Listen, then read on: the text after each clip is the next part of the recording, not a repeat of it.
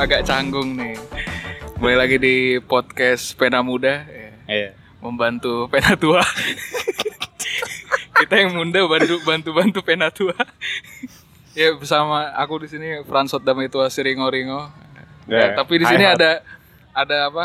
Episode yang berbeda nih karena di ter- pertama karena dia outdoor di lapangan lapangan ini kasih Lapangan? Banteng. Banteng ya, lapangan Iya. Banteng. Dan ada wah ini episode spesial nih bersama eh, polisi SJW Jangan begitu. Bang Marihot Siburian. I'm nobody. Bang Marihot Siburian kan? Ya, ya. Kepanjangannya Marihot apa? Enggak Ah. apa-apa lagi. Ada nama tengah tapi itu rahasia. Tapi ada di akte. Ada. Gue punya nama tengah. Nama nama gue tuh ada tiga, tapi ada ini apa? Ada Marihot bla bla bla Siburian. gitu. Ya, seperti itulah. Huruf depannya Marihot apa Siburiannya? Marihot P Burian. Poltak paling ya. Bukan. gua jauh dari nama itu, jauh, Oh, jauh, iya. jauh. Oh ya sebelumnya apa ya ngasih taunya? Kita pertama ketemu di mana sih bang? Aku sih ingetnya ini waktu apa? Jadi di PMK kan, PMK ITB, kan, Ya, ya. di persekutuan divisi musik kan. Pertama Ada- kali kita ketemu di Kau angkatan berapa? Aku 2013. Oh iya 2013 berarti waktu masih PPM. Iya, jadi waktu apa? Waktu pemberlengkapan mau masuk divisi musik kan ada apa? Waktu itu aku inget tuh di sekre gitu. Sekre lagi latihan buat kesaksian pujian. Oh, iya. Kan sekre PMK sebelahan sama sekre ukir. Iya. Abang Tuh. kan orang ukir kan. Orang dua-duanya. Iya. orang orang Irian ya, unit kebudayaan Irian.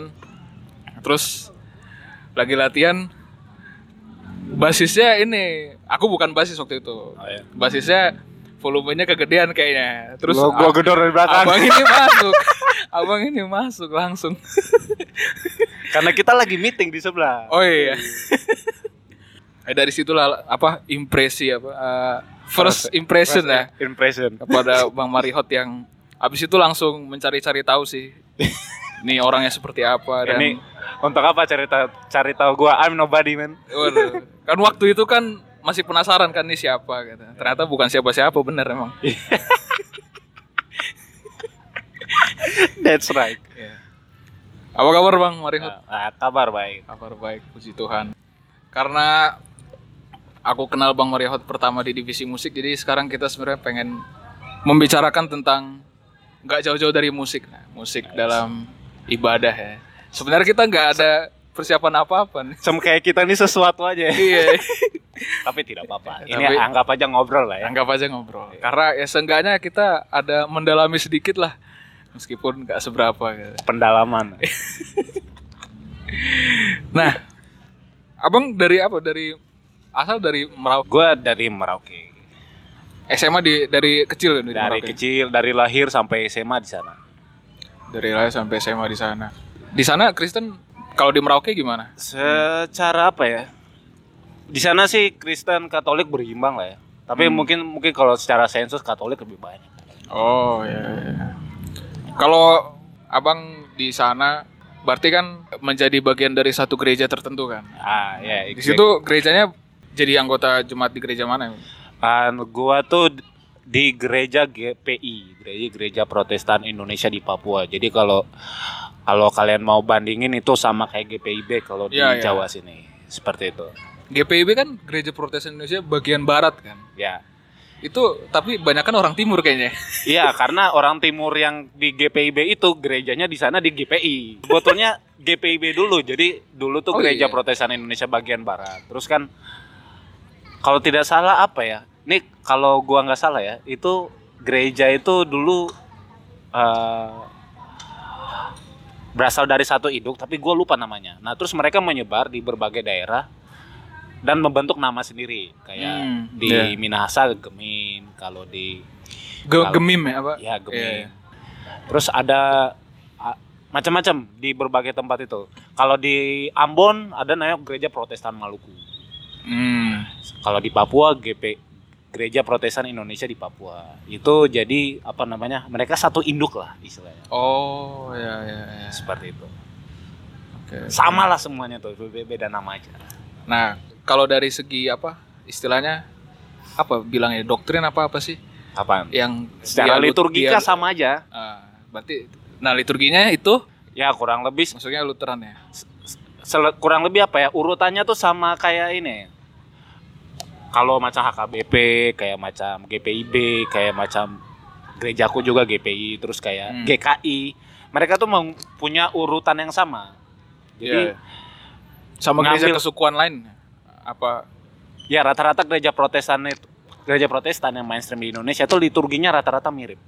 ah, Jadi mereka tuh ngambil urutannya kayak kayak yang ada di kalau kamu lihat di Yesaya 6. Jadi pertama ada puji-pujian dulu, terus ada ya saya enam yang serafim serafim itu kerubimnya ya. ya. Jadi ada nanti ada penghormatan, terus ada pentabisan, terus Iya. ada pengakuan dosa, terus ada Pengutusan, pemutusan. ya ya Nah, terus di tengah-tengah itu kan nanti kan ada pembacaan kan. Ah, ah, ah. Seperti itu. oh ya ya Cuman kalau GKI mungkin agak beda sendiri ya. Dia dia kayak apa gereja Katolik. Hmm. Jadi jadi pembacanya ada empat. Ya. Yahudi juga ada empat sebetulnya pembacanya. Katolik juga ada harusnya. Jadi GKI juga pembacanya ada empat. Cuman kalau untuk ge- gerejaku dia pembacanya satu aja. Oh ya ya ya. Terus kalau abang sendiri berkecimpung di dunia pelayanan musik gereja tuh dari kapan? Um, technically sih gue baru join di pelayanan di gereja itu jadi pemusik itu kelas 2 SMA apa kalau nggak salah. Kelas 2 SMA. lah. Hmm. Ya, segitu. Dari situ apa cuma sebagai kalau abang memahaminya cuma sebagai pemusik apa diberlengkapi juga seperti yang kita di waktu di divisi musik waktu itu tuh. Sebetulnya dulu waktu pertama kali gua tuh kan mainnya di pemuda dulu ya. Di Ah, pemuda di pemuda. Nah, habis itu satu kali gua main di Natal anak sekolah minggu. Lalu Natal anak sekolah minggu kan? Iya. Itu kan setelah Natal tanggal 25. Nah, di tahun barunya itu ada majelis datang ke rumah untuk ngerekrut. Ah, Jadi gua joinnya di gereja ibadah besar di gereja. ah, Itu di situ. Tapi sebelumnya di pemuda. Dan tidak ada pemberlengkapan-pemberlengkapan. ya ya ya. Berarti kalau mem- mem- apa melihat pelayanan musik yang apa yang cukup serius itu lebih kelihatannya lebih serius waktu di PMK ITB apa waktu di sebetulnya apa ya kalau kalau gue lihat ya eh, kalau misalkan bagaimana gue yang benar-benar gue ada pendidikannya soal liturgika dan musik itu gue sumbernya banyak ya ya. Tapi dimulainya startingnya. startingnya itu sih pertama dengar-dengar khotbah aja dulu Oh iya. gitu. Iya, Tapi tadi ya- mana ya- lagi yang yang men-trigger formal yang formal Kan- itu dulu PPM jelas Eh, Maksudnya dari abangnya sendiri yang men-trigger untuk apa bahwa apa yang men-trigger pemikiran ternyata wah nggak selam nggak seperti yang selama ini kupikirkan ternyata musik Ah. dalam ibadah itu ternyata lebih serius dan lebih sakral lah. an itu gua pas di ini ah, apa namanya pemberlengkapan pemusiknya perkantas dulu Itu sebelum setelah PPM berarti. setelah PPM setelah PPM apa sebelum PPM ya Berarti pas PPM main-main. kayaknya Enggak, soalnya dari sisi kekayaan Oh. materi pun sebetulnya Oh. lebih kaya materinya perkantas daripada PPM itu. Iya iya emang betul betul. Iya. Karena dulu juga kan belum belum apa ya belum apa nggak sama kayak PPM yang mungkin setelah-setelah abang kan sebenarnya. Iya, yang, soalnya- yang aku alami juga beda nanti. Iya, kayak gitu so- kan. soalnya PPM ku itu dulu ya materinya biasa-biasa aja. Iya. Nggak, nggak ada greget-gregetnya. Cuma apa? Adek sudah dimuridkan apa belum? Nah, ya paling paling seperti itu. Karena kan karena Iya. kan PMK itu kan sebetulnya concernnya itu. Yang penting Iya, kita betul, dimurid- betul. kita dimuridkan. Terus lebih dipertajam lagi waktu kita yang seminarnya sama Pak Billy Kristanto itu. Nah ya itu Ah, aku juga ingat. Kau ikut, Iya. kau ikut. Aku aku lihat. aku selalu lihat kenangan di Facebook tuh ada terus. Ini si, Betul, si betul. Bang Mariot upload nih. Ya. Itu tahun-tahun berapa? 2000 2012 apa kalau nggak salah? 2012. Enggak lah. Eh, 2000 Aku eh belum 2000. bukan bukan. 2015 apa 2014? 2015 ya. 2015 Dese Februari kalau nggak salah Iya. tuh. Nah terus kalau menurut pemahaman abang gimana seharusnya? Ini luas banget ya. Ya. Kalau kalau pertanyaan Ya. gimana seharusnya nih. Gimana seharusnya? Ya, At- Simpelnya ya, jadi nggak nggak nggak memandang denominasi tertentu ya. Eh bukan doktrin tertentu atau gereja tertentu, tapi se- secara alkitabiahnya lah kita. Se- sebetulnya gitu. eh, menurut gue sih ya, musik gerejawi itu paling penting itu ada tiga hal. Hmm. Dia harus ada aspek pertama aspek teologis itu yang paling utama. Iya. Yang kedua eh, aspek etika. Hmm. Yang ketiga baru as- aspek estetika ini untuk ibadah dan musik secara keseluruhan. Jadi dia harus memenuhi tiga hal ini. Ah. Dan yang paling penting itu satu. Jadi jangan dibolak-balik prioritasnya. Jadi satu dulu, dua dulu, baru kemudian. Teologis, eh, etika, estetika. dan estetika. Jadi pada dasarnya gini, eh, kenapa kita memuji Tuhan itu artinya bahwa kita sedang eh, menyuarakan kepada dunia karya Allah atas dunia ini. Iya. Artinya ketika kita menyuarakan menyuarakan karya Allah atas dunia ini, maka it- kita sedang kita sedang apa namanya? Teknikally kita sedang memberitakan Injil lah istilahnya. Iya Gitu betul. betul. dan dan tentu saja ketika ketika kita akan memberitakan Injil kita tidak bisa lepas dari yang namanya aspek-aspek teologis karena apa yang ada di Alkitab itu itulah yang kemudian menginspirasi orang untuk membuat lagu.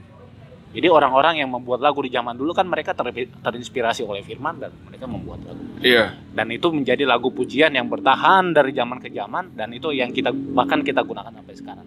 Ah. Jadi sebetulnya pujian itu ya gunanya itu pertama kita memuji Tuhan, oke, but Iya. di sisi lain juga kita menyuarakan karya Allah atas dunia ini melalui lagu. Tapi kalau konteksnya dalam ibadah kan kan kalau abang tadi bilangnya memberitakan Injil kan di Ya, dalam. itu itu melalui musik. Nah kalau dari sisi apa? Kalau dari sisi ibadahnya sendiri, Iya dari sisi dari sisi ibadahnya sendiri ya. An, ibadah pertama, kan mempersembahkan kan berarti kan. Nah, ba- i- di dalam ibadah itu kan kita juga punya aspek kesaksian ya. Ah, ketika kita membawakan lagu-lagu misalkan lagu-lagu him yang diciptakan sudah dari zaman dahulu kala ya. itu secara secara otomatis kita pun apa ya kita mendengar kesaksian mereka gitu Ah, mereka orang-orang yang dulu itu mereka sudah mati mereka udah iya. sudah tidak ada lagi di dunia ini tapi kesaksian mereka masih hidup sampai sekarang itu gara-gara lagu dan kita nyanyikan sekarang sampai sekarang dan kita rayakan sekarang Ah, di dalam ibadah iya. jadi dan apa yang mereka tulis dalam lagu itu adalah hal-hal yang sangat sangat biblikal, sangat alkitabiah. Mereka mereka belajar firman Tuhan dan mereka terinspirasi untuk membuat lagu. Mereka punya kesulitan hidup, mereka punya pergumulan, mereka punya kesaksian dan mereka menulis apa? Mereka mem- menyaksikannya dalam bentuk lagu. Nah, Dan itu dan itu diberitakan kepada kita sampai zaman sekarang. ah, Jadi jadi di situ esensinya musik itu. berarti tidak se apa? Berarti ada suatu makna yang sesungguhnya harus diperhatikan betul-betul ya kan dalam musik dalam ibadah ini tidak bisa itu sekedar dari aspek estetikanya kan dari yang kan ada tiga aspek tadi kan Ya. jadi kadang karena kadang orang itu malah melulu langsung ke aspek estetikanya ketika orang mungkin ya taruhlah memilih lagu untuk ibadah misalkan jadi lagu-lagu yang enak dan mungkin kalau aku boleh menambahkan ada kalau aku mengalami ini di gerejaku ada aspek keempatnya aspek kemudahan itu estetika. oh itu estetika ya. tapi kan ya kan yang yang mudah belum tentu estetis karena kalau kalau aku mengalami di gerejaku pribadi aku datang hari ini Hmm. Lagunya sekian sekian ini ini ini ya. Kidung jemaat yang udah umum lah. Minggu depan datang lagi. Loh kok kayaknya ada denger minggu lalu itu kalau kayak gitu gimana bang? Itu kan masuknya mungkin ke kekayaan kasanah lagu kan? Ya, itu sih soal masa masalah masalah masalah estetika aja sebetulnya. Jadi eh, eh, apa namanya? Yang namanya tingkat kemudahan atau enggak mudah atau enggaknya musik itu itu it's not the issues. Itu bukan masalah. Yang menjadi masalah adalah dia relevan tidak dengan ibadah saat itu. Iya, betul. Jadi relevansinya misal dari gerejamu menetapkan tema dari ay- dari ayat apa gitu. Terus tiba-tiba lagunya nggak nyambung, itu kan gak asik. Iya. Sekalipun mudah gitu kan. Iya, iya. Ya, jadi mudah atau sulit itu tidak jadi masalah. Yang penting pertama dia harus relevan. Relevan Mhm. dengan ibadah saat itu. Seperti itu.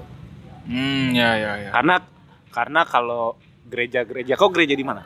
Aku di adalah satu gereja kesukuan. Oke.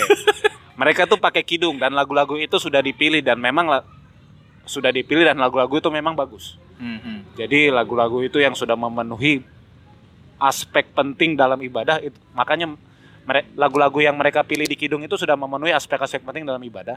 Jadi makanya dimasukin ke dalam buku. Iya, iya. Nah, jadi sebetulnya kita be- selama itu sudah dibukukan kita bebas memilih lagu apa pun. Iya. Sel- Jadi pemilihannya itu ya tergantung relevansinya sama tema ibadahnya aja. Hmm, hmm. Jadinya kayak gitu. Nah, tapi kalau yang aku lihat sejauh ini tuh apa ya? Dan aku mungkin banyak ini juga sih melihat di kampus juga waktu di kampus Ah. relevansi yang jadi relevansi itu biasanya bukan orang-orang nggak terlalu fokus ke tema tapi lebih kepada tujuan. Jadi kan yang namanya liturgi kan liturgi kan ada apa? Ada bagian-bagiannya kan pembuka dan lain-lain. Nah, mereka lebih kepada tujuannya itu. Lagu ini untuk membuka gitu kan. Lagu ini jadinya jadinya terkesan lagu ini ya bisa dibawa untuk semua tema. Jadi malah banyak kan jadi gitu. Karena Sehingga- mereka tidak punya banyak pilihan, itu persoalan. Jadi itu pun bisa sebetulnya. Jadi misal misalkan gini, di gereja-gereja mainstream itu pun juga mereka mengalami mereka melakukan hal yang sama.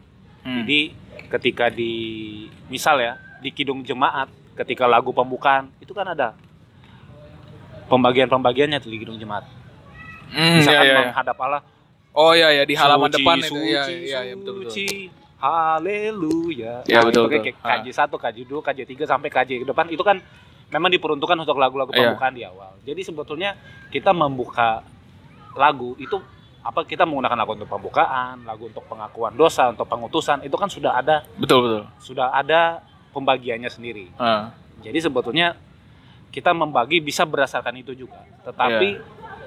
itu salah satu komponen dan komponen lainnya itu adalah kita harus menyelaraskan dengan tema. ah iya.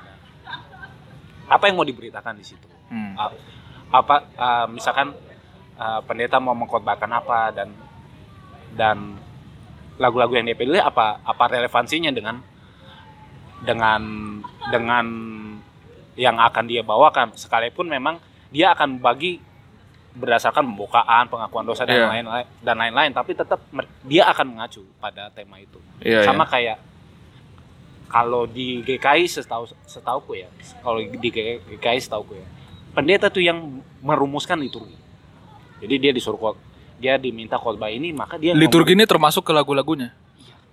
Oh. Jadi lagu lagu pembukaannya apa, lagu lagu pengakuan dosa, lagu apa nyanyian umatnya apa, terus lagu pengakuan dosanya apa itu dia yang tentuin. ah iya, iya. Jadi uh, apa namanya? Kadang kesulitan bagi pemusik ya. Kadang mereka apa pendeta ini memberikan lagu yang sangat susah. Iya. Tapi mau nggak mau kita harus pelajari. Hmm. Karena itu bagian dari liturgi dan kita stick dengan itu. Abang-abang di sini di GKI kan? Ya aku di GKI. Dan itu yang abang alami. Selama di Maulana Yusuf, waktu di Bandung dan di Jakarta kejadian sama. Oh, jadi emang bener dari pendetanya ya, dia yang mau. Kalau di gerejaku aku kurang tahu sih itu dari pendetanya apa enggak ya. Soalnya tergantung siapa yang berwenang tapi yang jelas mereka akan mereka akan menyelaraskan semuanya dengan apa yang akan diberitakan hari Minggu itu. ya ya ya ya. Nah, kita kan dari tadi ngomongin gereja yang selama ini kita tempati. Jadi kalau selain di ya taruhlah mungkin gereja-gereja yang eh, lagu menggunakan lagu-lagu kontemporer misalkan lagu di luar di luar himne. Nah, itu Abang pernah nggak beribadah di gereja-gereja Oh yang pernah jelas. Eh, bukan bukan pernah ya gitu itu Oh, pasti iya. pernah mungkin tapi eh frekuensinya mungkin kalau selama di Jakarta ini Cukup jarang. cuk- tapi pernah ya Pernah. pernah Nah itu menurut abang gimana? Bahkan Natal kantorku aja tuh orang-orang bukan orang-orang bukan lagu-lagu him yang dibawain. Oh, iya. Kalau nggak lagu Natal ya la- lagu-lagu White Christmas. lagu-lagu mereka lah. White Christmas, Lagu-lagu kontemporer lah. White Christmas, Blue Christmas. Christmas putih biru. Jadi gitu. Nah kalau itu gimana menurut abang kan dia kan mungkin tidak seperti himne yang sudah disusun sejak sejak zaman dahulu kala 18 sekian sekian dan sebagainya. Gue sih concernnya pada pertama lagu lagu apa yang dia pilih. Terus yang kedua kenapa la- lagu itu dia pilih. Hmm. Terus yang ketiga adalah relevansinya dia pilih la- lagu itu dengan ibadah itu apa? Hmm. Itu pertanyaannya. Jadi ketika dia mau pilih lagu-lagu, taruhlah bukan lagu him, lagu-lagu yang diciptakan oleh apa musisi pop culture lah, Ya. ya kan? Pertama lagu apa yang dia pilih, terus mengapa dia pilih lagu itu, yang dan yang ketiga adalah relevansinya apa, gitu. Hmm. Kalau cuma bikin supaya bikin orang terharu doang mah itu tidak bisa, itu nggak bisa yang kayak gitu tuh Hmm. karena apa namanya eh, musik itu memang peng musik itu bukan bukan tujuan untuk menghipnotis orang jadi supaya mereka happy terus Ya ya. tiba-tiba mereka mereka begitu dengar film mereka cuma ya dan amin ya, gitu. Ya. Ya. bukan seperti itu jadi kayak apa ya? Kalau bisa dibilang musik di ibadah tuh bisa jadi sebuah prolog untuk memberi gambaran pada jemaat. Ah, esensi dari ibadah hari ini. Ya ya. seperti itu. Kalau kalau abang pribadi sering mungkin sering denger nggak musik-musik Kristen Kristen kontemporer dalam misalkan di waktu-waktu senggang gitu-gitu.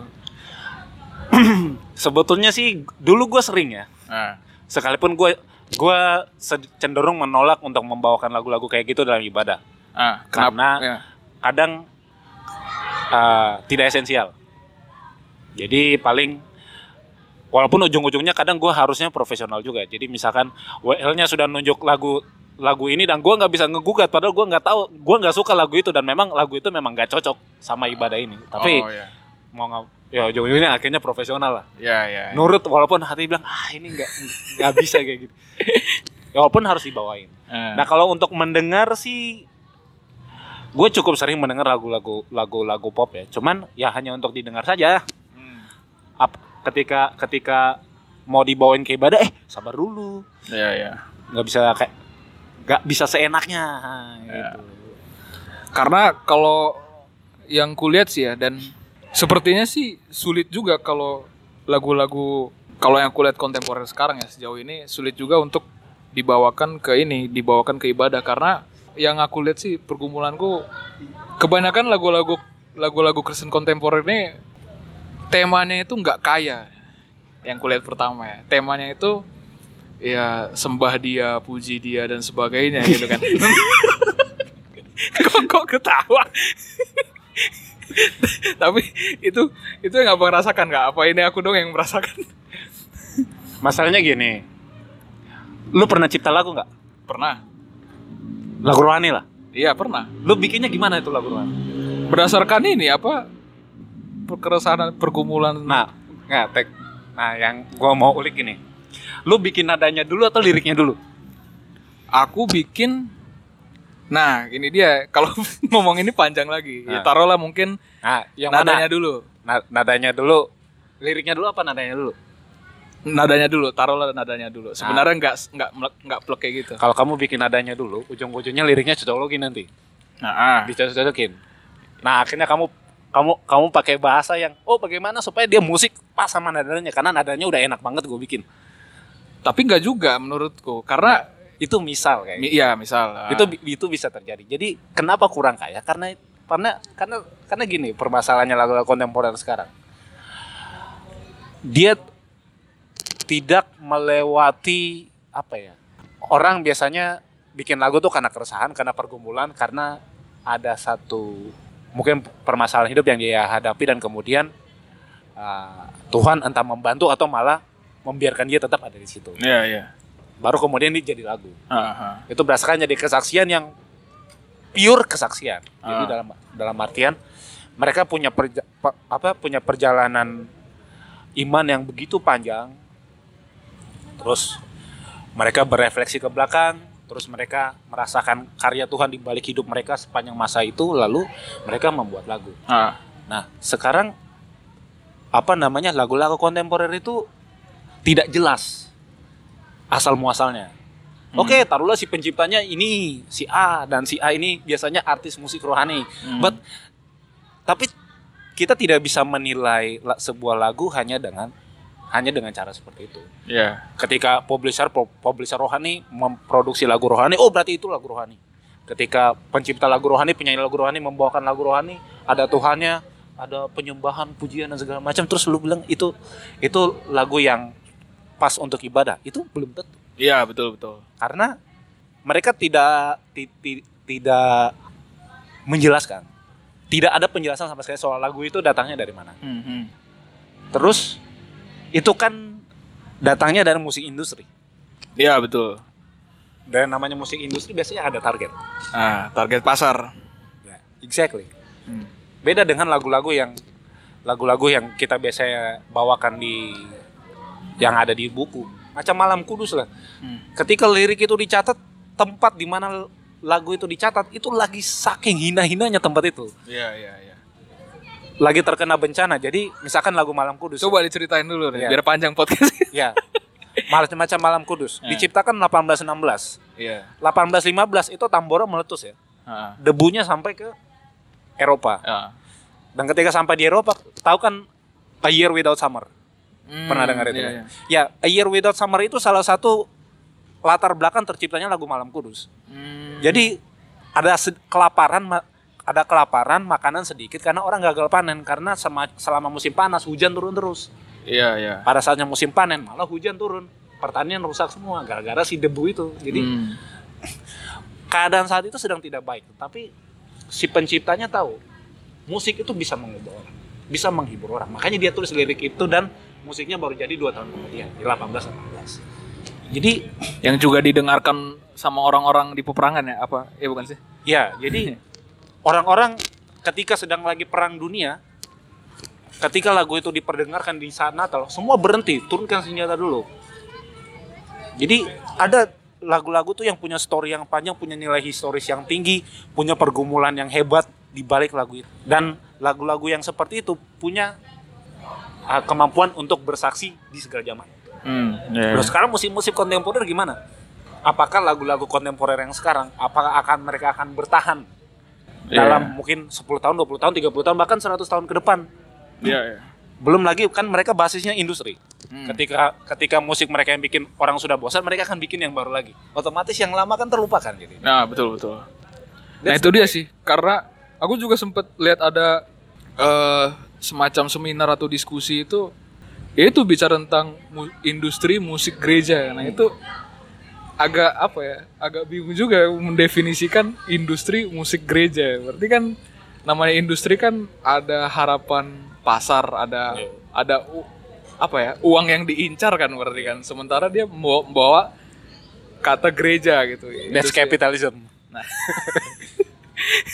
nah itu yang cukup apa ya? Aku pikir mem- itulah yang membuat kalau aku dengar-dengar musik Kristen kontemporer sih apa ya? Agak-agak kosong sih kalau aku mendengarnya. Kar- kar- karena memang tidak tidak jelas asal muasal lagu itu.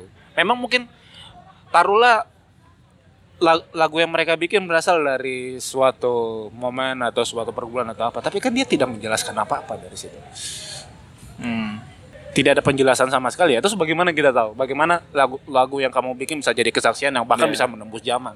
Kalau mungkin lagu-lagu yang lain. mungkin kalau untuk didengarkan oke ya, Iya. oke aja. Nah, tapi untuk dibawakan dalam ibadah nah itu Oh. yang yang apa yang Patut harus kita kritisi ya. Iya. Ya memang harus betul-betul serius sih. Jadi kalau cuma pergumulan itu itu aja dan dan itu aku juga menemukan pergumulan yang sama di ini di apa? Jadi ada artis musik mungkin bisa dibilang musik Kristen lah. Dia mereka ini duo nah. Duo ini namanya The Brilliance. Jadi mereka ini dan ini yang suka jadi apa soundtrack podcastku juga. mereka ini bener-bener mereka bikin video gitu ya menjelaskan behind lyrics mereka lah. Mereka cerita bahwa kebanyakan musik Kristen itu punya pergumulan yang itu itu aja dan mungkin bahkan gak ada pergumulan sama sekali ya cuma Iya, Cuma bikin nada, kasih tambah lirik, udah jadi lagu rohani. dan ya lirik kan? liriknya menyelipkan puji Tuhan bless the Lord dan gimana gimana gitu dan itu yang apa eh, digumulkan mereka juga dan aku melihat pergumulan yang sama sama sama mereka juga dan menurutku ya itu sih yang dibutuhkan sih karena kita tuh mungkin terjebak ya antara mus bukan terjebak siapa bingung antara memisahkan musik yang harus didengarkan dan musik yang harus ditempatkan dalam ibadah gitu Itu karena orang terlalu pakai perasaan. ya Jadi ketika dia mendengar musik yang mereka suka, oh kayaknya ini bagus dibawa di ibadah. nah ya itu kan Itu kan pendapat kamu aja. Iya. Iya. kan? karena Yeah, fake doesn't care about your feelings.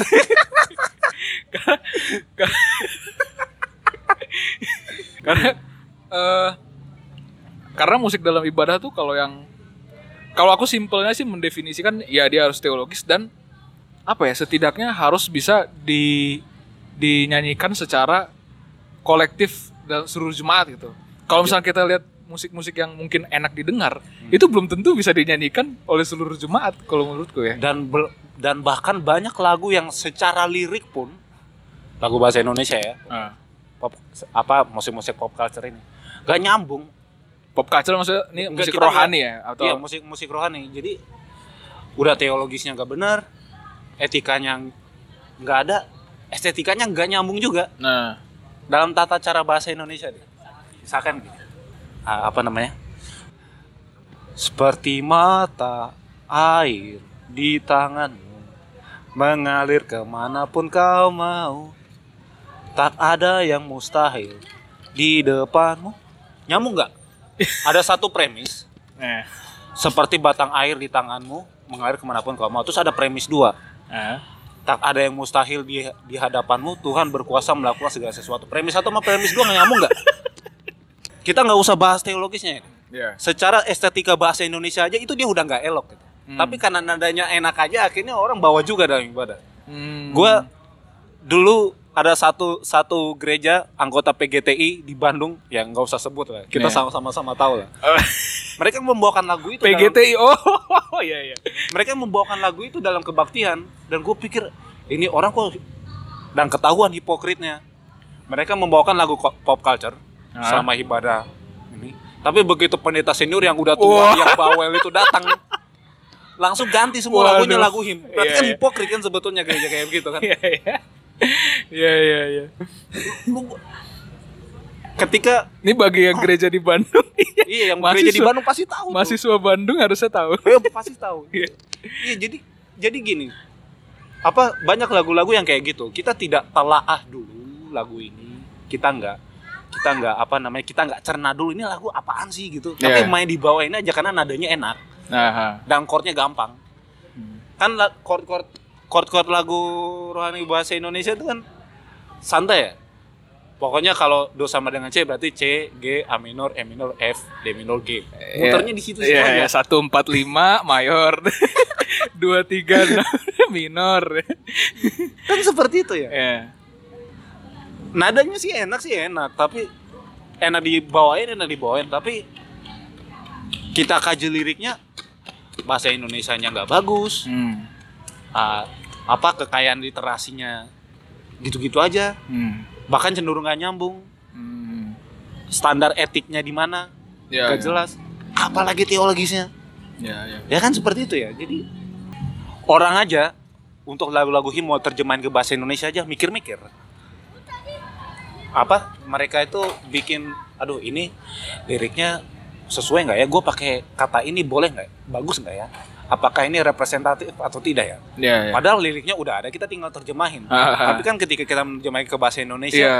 kita salah pilih kata kan Nah, iya, konteksnya itu. kan Karena- jadi beda ya Karena itu kan yang namanya lirik kan berkaitan juga dengan sastra kan. iya Sastra negara tertentu itu beda dengan sastra that's right dan ini juga yang kutemukan di ini apa bu apa eh, buku ND terjemahan bahasa Indonesia karena kalau aku lihat sastra orang Batak itu apa ya feelnya orang feel berbahasanya orang Batak itu bakal beda dengan sastranya orang Indonesia kan. Jadi kata-kata tertentu sehingga itu yang aku melihat miss suka mispersep suka miss lah dalam liriknya itu yang diterjemahkan ke bahasa Indonesia. orang kalau menerjemahkan saja itu sesusah itu sesulit itu mikirnya tapi tapi kita kita kembali ke lagu-lagu pop culture Indonesia yang secara kesusastraan aja jelek gitu. kita nggak kita nggak kita nggak bisa kritis seperti itu terhadap lagu ini lah itu Ya. something happen. Banyak tuh lagu-lagu pop yang seperti yang tadi gue bilang ada premis satu ada premis dua. Dia lagi dia lagi membicarakan sebuah uh, perumpamaan tapi nggak dia nggak jelasin perumpamaan itu di premis dua. Ngawur ya jadinya. Jadi jadi jadi seperti itu. Hmm. malah malah ironisnya adalah dibanding ini ini malah realitanya ironisnya adalah dibanding lagu-lagu yang sudah teruji Iya. kita malah justru harus lebih ekstra kritis terhadap lagu-lagu buatan orang Indonesia yang yang beredar dalam konteks pop culture musik rohani yang biasa kita dengar entah di radio atau di di Hmm. YouTube atau di mana pun malah terhadap lagu-lagu yang baru yang sekarang malah kita harus lebih ekstra kritis karena ya jangan sampai ini lagu malah tidak tidak sesuai untuk kita bawakan di gereja Iya, iya. kadang kalau misalkan ada lagu-lagu yang untuk didengarkan saja ah ternyata ah se- secara personal pun nggak enak Iya. karena apa liriknya nggak kaya Ah. antara bait satu sama bait yang lain tidak ada si- sinkron tidak ada nyambung secara Ya. bahasa juga tidak baik ya orang ya gue juga malas dengerin ya lagu kayak gitu Ah. Iya ya, betul. Jadi ya itu tadi yang mungkin orang-orang tuh menyamakan bahwa ya musik yang enak didengar itu sudah pasti bisa dibawakan di dalam ibadah sementara kenyataannya tidak bisa seperti itu ya Ah. exactly Ya mungkin musik ibadah ya bisa lah bisa bisa dan sangat mungkin enak untuk didengarkan ya. Nah. Tapi musik yang enak didengar belum tentu bisa menjadi musik dalam ibadah sih. Makanya gue lebih, subu- lebih suka streaming channelnya Ignite GKI Ignat GKI dia aransemen-aransemen juga bukan sih? aransemennya memang modern pop culture tapi musik-musiknya musik Hmm, ya ya. Aku juga ada ketemu sih apa suka denger page CXVI atau apa bang? Ya. Jadi dia orang luar sih, suka ngaransemen musik him musik him juga dan apa ya aransemennya biasa kan ada eh, orang ngaransemen musik him tuh jadi jauh. Nah tapi kalau aku lihat CXVI itu ya mungkin ada beberapa yang diaransemen sih tapi dia bawa atmosfernya beda tapi kebanyakan dia juga bawa ketuk dia ketukannya tuh tetap dibawa. Nah ini juga yang menarik nih. Abang mendefinisikan him itu sebagai apa? Eh him itu bagaimana? Kita kan kalau denger him, wah ini tahu him nih. Tapi kalau kita definisikan dengan kata-kata gimana? apa ya Dari dari sisi irama lah, dari sisi lagu lah. Aduh kalau itu sih gimana ya ngejelasinnya ya Nah, ya bingung kan? Kalau aku sempet mikir mendefinisikannya yang apa ya? Yang Gimana, iya. eh, suku katanya itu ham- hampir semuanya seirama dengan ketukannya. Iya enggak? Coba dipikir-pikir. bisa iya bisa kan? Iya kan? bisa, bisa bisa kayak gitu Iya kan? bisa, bisa, bisa kayak gitu itu him itu kayak kayak apa ya satu satu lagu yang sistemnya udah sangat teratur Hmm. ini kalau gue ngelihatnya seperti itu Iya, iya. jadi dari sisi nadanya ketukannya kesesuaian lirik masuk ke nadanya itu Iya. Kalau kalau misalnya ke- kesesuaian lirik kayak gitu-gitu kan ya mungkin musik di luar him juga bisa lah ya dengan ya dibawa-bawa lah. Tapi kayak apa ya definisi yang membuat kita oh ini him. kita denger ngerti ya. Tapi kenapa kita ngerti bahwa itu him? Nah kadang-kadang karena ada di buku karena ada di buku ya ya. Oh ya ada juga yang menarik nih mengenai musik-musik nih. Kita mungkin bicara ke inilah ke dalam teknisnya dalam bermain musiknya. Ya. Aku tuh di gereja suka eh jadi dia di, di gerejaku tuh dia pakai keyboard kan. nah, Keyboardnya itu ya satu orang yang main. nah. Kalau yang aku dengar kalau waktu lagi bagusnya orangnya itu benar-benar pakai ya udah suara piano sama suara string kan. Nah. Itu kan stringnya buat biar tebel aja kan suaranya. Jadi nggak nggak cungkring piano doang. Gitu. Nah ada kalanya dia pakai yang ada agak mengganggu tuh musik dari keyboardnya itu yang dus tak duk duk tak. Nah kalau menurut kalau menurutku ya kalau yang aku pernah yang dengar dari Billy Crisanto itu kan, Ah. yang seminar itu 2015, yang namanya musik kita melayani dalam ibadah tuh musik yang kita mainkan itu harus bener-bener apa ya? Dari bener-bener yang kita mainkan jadinya. Jadi misalkan suara piano ya itu suara piano yang kita mainkan. Nah, gitu gitu kalau tanggapan abang kayak gimana? Kalau ya dari apa contoh kasus yang ininya aja lah yang memasukkan musik dari keyboard tuh ke dalam Oh, musik keyboard kayak style gitu ya? ya stylenya ya Hmm, apa ya? Kalau kalau menurut gue sih gini, em, ketika orang orang main dalam suatu grup musik yang besar kayak orkestra gitu, kan sebetulnya apa ya? Style mus style musik itu kan sebetulnya cuma sebagian kecil dari grup besar itu tuh. Hmm. Yang ada drumnya, ada ini. Cuman mungkin gini, apa namanya? Style itu bisa dipakai, bisa tidak. Tergantung konteks lagu itu sendiri. Hmm. misal misal misal misal gini. Kamu main lagu main lagu tiga ketuk misal. Ya main lagu tiga ketuk lagunya dari abad 18 atau abad 17 kira-kira style yang masuk apa? Waltz kan? Ya ya waltz atau swing Jeng, biasanya masuk. tet, tet, jeng, tet, tet, that's, ya. that's right Jadi, Ya. style itu kan biasanya ada ada macam empat tombol itu oh ya, nah ya. kita bisa memainkan dinamikanya di situ Iya. style itu bukannya tidak bisa dipakai bisa oh, oh tapi ya, ya. kita kondisikan dengan konteksnya loh Ah. masa masa ketika lagu yang harusnya temponya pelan Ah. iramanya iramanya apa namanya kayak seslow waltz atau Iya, iya. atau klasik atau apa terus tiba-tiba kamu pakai pakai style pop yang itu kan tidak tidak apa namanya ya ada tidak- gitar listriknya tenet kan jadinya ngawur ya kan? iya iya. Gue tuh dulu gitu. Waktu masih SMA tuh kan masih masih labil-labilnya. Jadi Iya. masih kayak pengen ngopop ngopop gitu kan.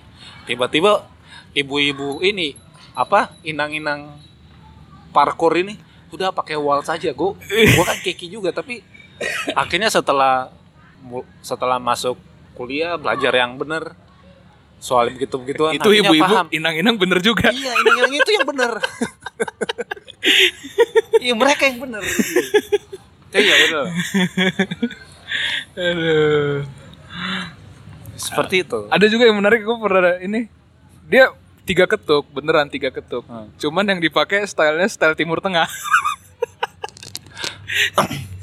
Nah, kalau itu sebetulnya gini, itu tergantung eh, kita bisa pakai gen genre selama kita tidak merusak lagunya. ya Ambil contoh, ketika kamu mainkan lagu Malam Kudus, Silent Night dalam kamu main pakai alat musik tradisional Tiongkok misalkan kayak ada erhu, ada apa namanya bozeng ya, bozeng. ah ya, ya. boseng terus flute kan tidak jadi masalah. Tapi kalau kamu pakai drum sama gitar listrik kayak apa album We Wish You a Metal Christmas and Head Headbanging New Year kan ada lagu Malam Kudus.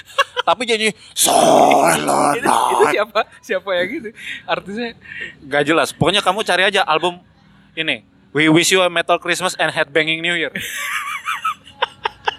Itu kan jadi merusak lagunya ya. iya iya iya Kamu menggunakan tabuhan drum double pedal, pakai gitar listrik, nyanyi lagu Malam Kudus kan nggak cocok.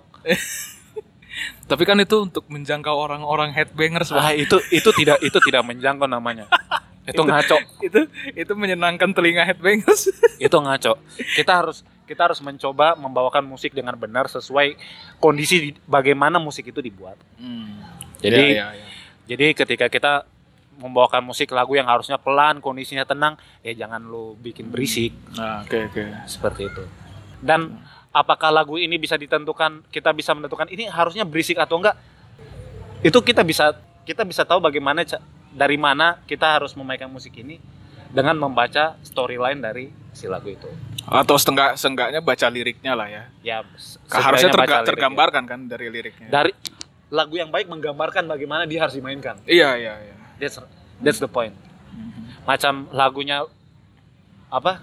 Fanny J Crosby di Hmm. jalan kuku diirit kan tidak mungkin kau main pakai pakai Di gendang jalan tet tet kuku di. kan nggak mungkin kayak gitu kondisinya dia tuh lagi buta Iya. habis korban malpraktik ya kalau tidak salah Fanny Ah, J iya, Crosby iya. dia tuh lagi buta tapi dia di dalam kebutaannya dia ber di dalam di dalam dia lagi boosted lah istilahnya lagi lagi kena kena apa pengalaman buruk tapi dia pengen bersyukur dia cipta lagu Iya, ya iya. berarti kan kita sudah bisa membayangkan genre apa yang cocok gitu Ah, iya, iya. kan nggak mungkin kamu kamu bawakan musik pop atau musik disco di situ kan nggak mungkin Hmm. ya seperti itu Berarti ya style itu bisa aja digunakan cuman ya kembali lagi harus apa ya berhikmat lah ya istilah Ya, rohani. harus wise harus, Harus wise. Ber- harus pakai wisdom harus pakai wisdom, berhikmat lah. ya seperti Ya, itu ya.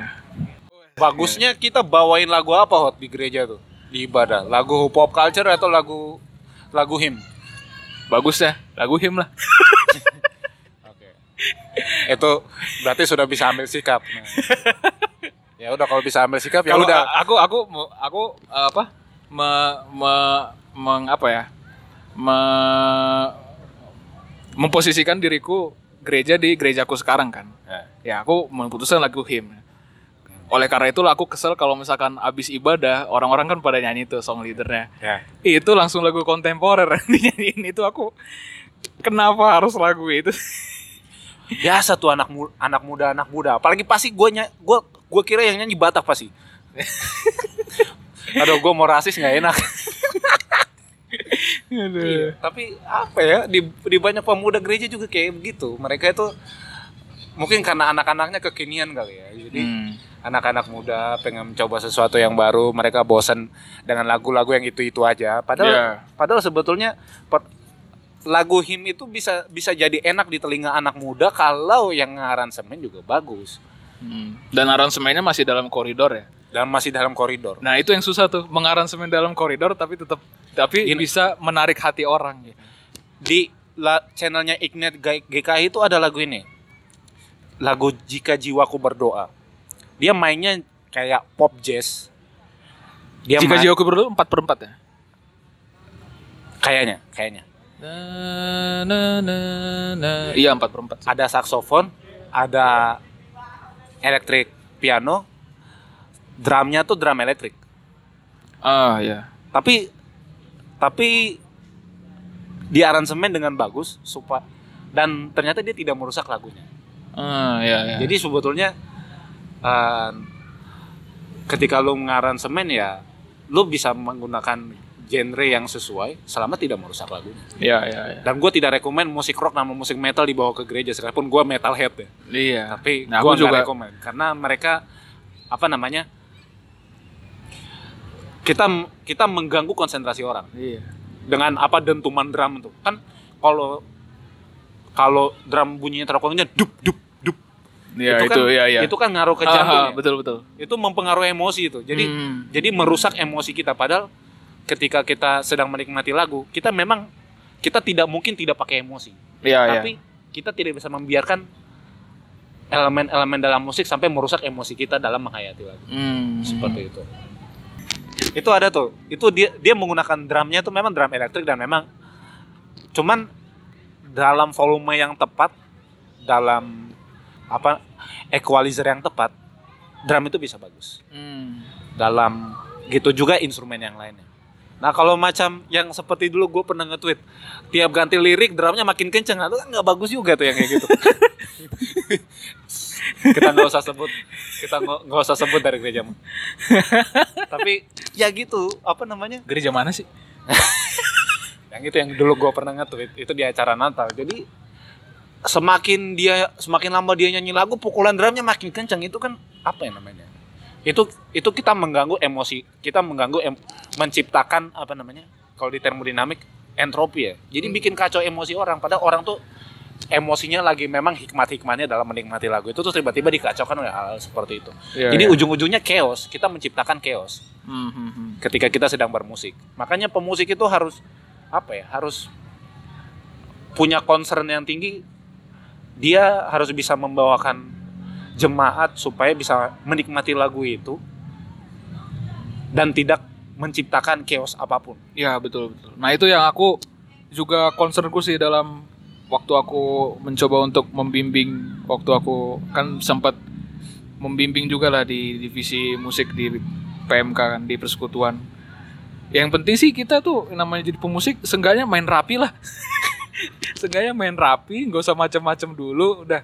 Ya aransemen ya nanti belakangan. Ya kalaupun nggak nggak bisa ya nggak apa-apa. Yang penting main rapi dulu supaya yang namanya kita pemimpin ibadah kan worship leader kan kan memimpin kan.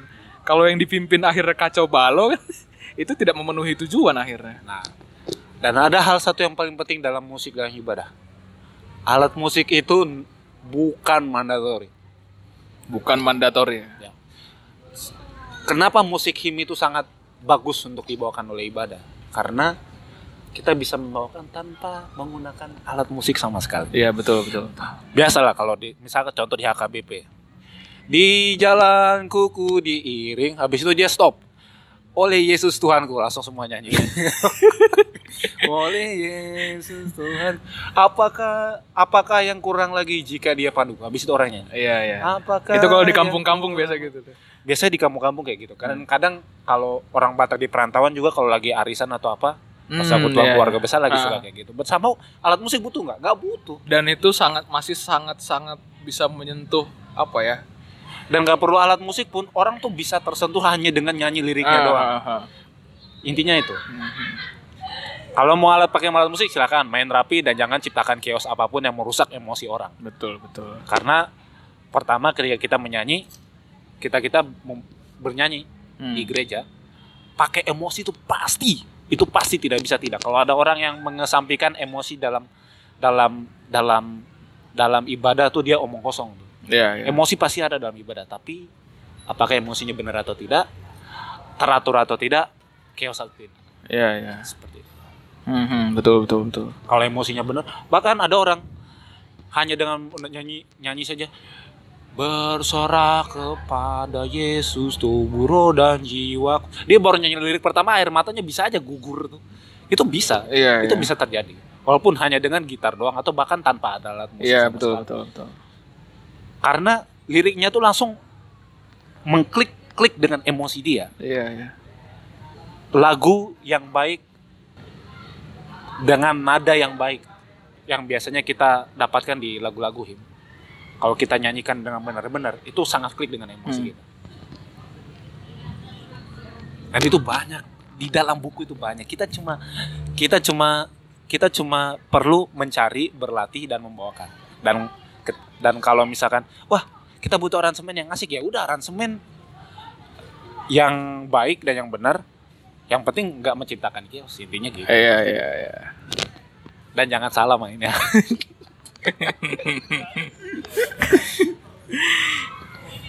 Oh ya, terus ini nih, aku pernah dengar dari satu gereja Nah, yang mungkin sangat menekankan soal musik juga. lah. ya.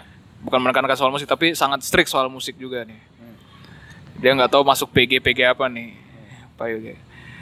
Nah dia itu bilang, salah satu orang dari gereja ini bilang bahwa yang paling benar itu dalam ibadah sebenarnya musik him. Karena ya itulah ada dia dari sisi apa ketukannya dan sebagainya gitu. Dan itu katanya teologis juga dari sisi teologisnya dia itu. Nah kalau menurut abang pernyataan seperti itu kayak gimana? Gue sih gini ya, eh, apa namanya? Wajar dia bilang seperti itu. Kenapa wajar? Karena musik him itulah musik yang teruji. Hmm? Mereka bertahan dari zaman ke dari zaman ke, ke zaman, dinyanyikan oleh banyak orang dari seluruh dunia. Oh, dinyanyikan dengan berbagai macam bahasa. Hmm? Artinya musik lagu itu sekalipun dia diciptakan dalam misalkan orang Jerman menciptakan bahasa dalam bahasa Jerman, tapi kemudian ketika di- dinyanyikan ketika dia teruji oleh zaman diterjemahkan dengan banyak bahasa di seluruh dunia dan dinyanyikan oleh banyak orang di segala masa, Hmm. itu berarti kan musik itu teruji. Teruji keindahannya, teruji biblikalnya, Iya, iya. teruji estetikanya, teruji macam-macam. Dia bilang kayak gitu wajar aja, karena memang musik musik him itu musik yang bertahan itu di di tengah musik-musik yang selalu baru bermuncul mereka bertahan udah ratusan tahun Hmm. dan masih relevan sampai sekarang. Walaupun ada orang yang mikir itu udah nggak relevan, tapi dia mereka masih relevan sampai sampai di zaman ini. Iya, iya. Wajar dia bilang kayak gitu. Dan memang lebih bagus mereka bawakan lagu him, tapi dengan konteks yang benar. Iya. Soalnya kalau misalkan aku yang agak-agak itu ya pernyataan bahwa itu sangat teologis dan bagaimana. Karena kalau bicara teologis kan kita juga bicara sejarah kan. Ya menurut sejarahnya kan eh, kekristenan kan pada awalnya berkembang di Timur Tengah kan. Nah, kalau kita melihat nuansa musik Timur Tengah kan Daud, Gambus dan Kecapi.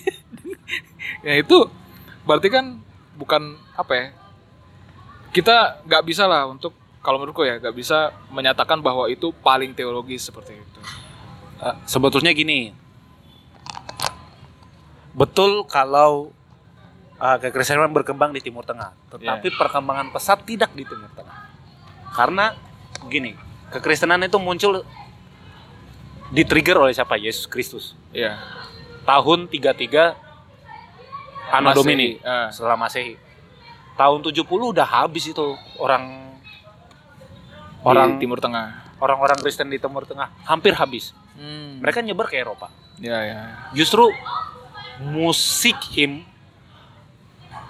mengalami apa namanya ketika orang Eropa itu menemukan musik mereka bermain musik dalam ya, bahasa ya, ya. justru musik-musik him itu dite, apa menjadi indah pada saat momen di mana mereka Ero kekristenan itu berkembang pesat di Eropa tidak di- Oh ya ya ya ya. Mazmur Hmm? secara di konteks awalnya di konteks awalnya Mazmur Mazmur itu ketika dibacakan dia harus dilakukan Ya. tapi adakah orang Indonesia yang tahu lagu dulu Da- Daud waktu bawain Mazmur kayak gimana Ada Bambang Nursena sih. tidak banyak orang yang tahu. Iya iya. Malah kalau malah zaman sekarang GKI bikin musiknya sendiri Hmm. supaya lebih lebih apa lebih kontekstual dengan Indonesia. Iya. Nggak banyak orang Indonesia yang tahu tuh Mazmur itu harus dilakukan bukan dibaca Ya. dibaca doang itu harus dilakukan cuman seperti apa Ya. ya. itu hampir hilang dari sejarah tuh Aha. Paling hanya segelintir orang di seluruh dunia yang tahu tuh seperti itu. iya. iya. tapi kan itu bukan persoalan Hmm. itu bukan persoalan karena apa namanya em, kita bisa membawa sekalipun GKI punya lagu sendiri sedangkan orang Yahudi melakukan Mazmur dengan cara mereka Hmm. tapi kan apa yang tertulis di situ kan wahyu dari atas Ya. wahyunya tidak berubah Ya. sekalipun musiknya berubah Ya. jadi sebetulnya apa masalah atau tidak tidak jadi masalah yang penting ya itu dia tidak merusak tidak, tidak merusak apa ya tidak merusak lirik yang sudah ada Oh, Oke oke. banyak orang Eropa ketika menciptakan lagu pun dengan dari komposer-komposer besar menciptakan lagu ya mereka bikin sesuai dengan konteks mereka saat itu tapi Iya. kan mus- musik sudah sangat maju pada saat itu sekalipun ada musiknya analog tapi Iya, iya. Keindahan lagunya variasi nadanya variasi ketukannya ketika mereka memainkan violin ada lima lima lima itu bisa bunyinya beda semua Hmm. beda sedikit tapi kemudian jadi membentuk harmoni kan seperti itu. iya.